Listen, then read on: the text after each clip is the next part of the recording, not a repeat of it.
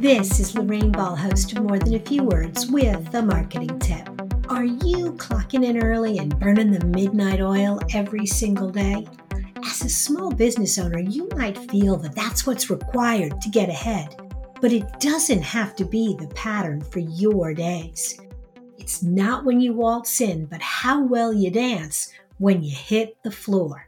Now, I recognize that the art of time management is an elusive dance, but there are some simple steps you can take that'll help you glide to success. Number one, create a daily to do list.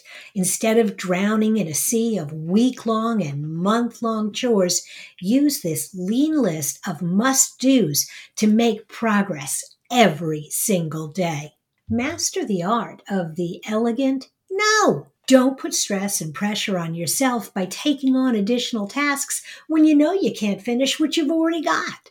Pause. That's right. You need to take breaks so you can come back refreshed and ready to work again. Focus because multitasking is a myth. Close all those distracting browsers and put away your phone. You're not going to miss something if you don't open an email for a few hours.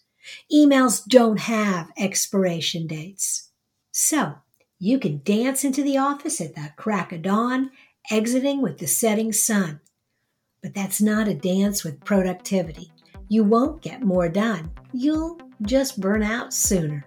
If you've enjoyed these tips, be sure to check out my toolbox and look for other episodes of More Than a Few Words wherever you listen to podcasts. This has been another episode of More Than a Few Words.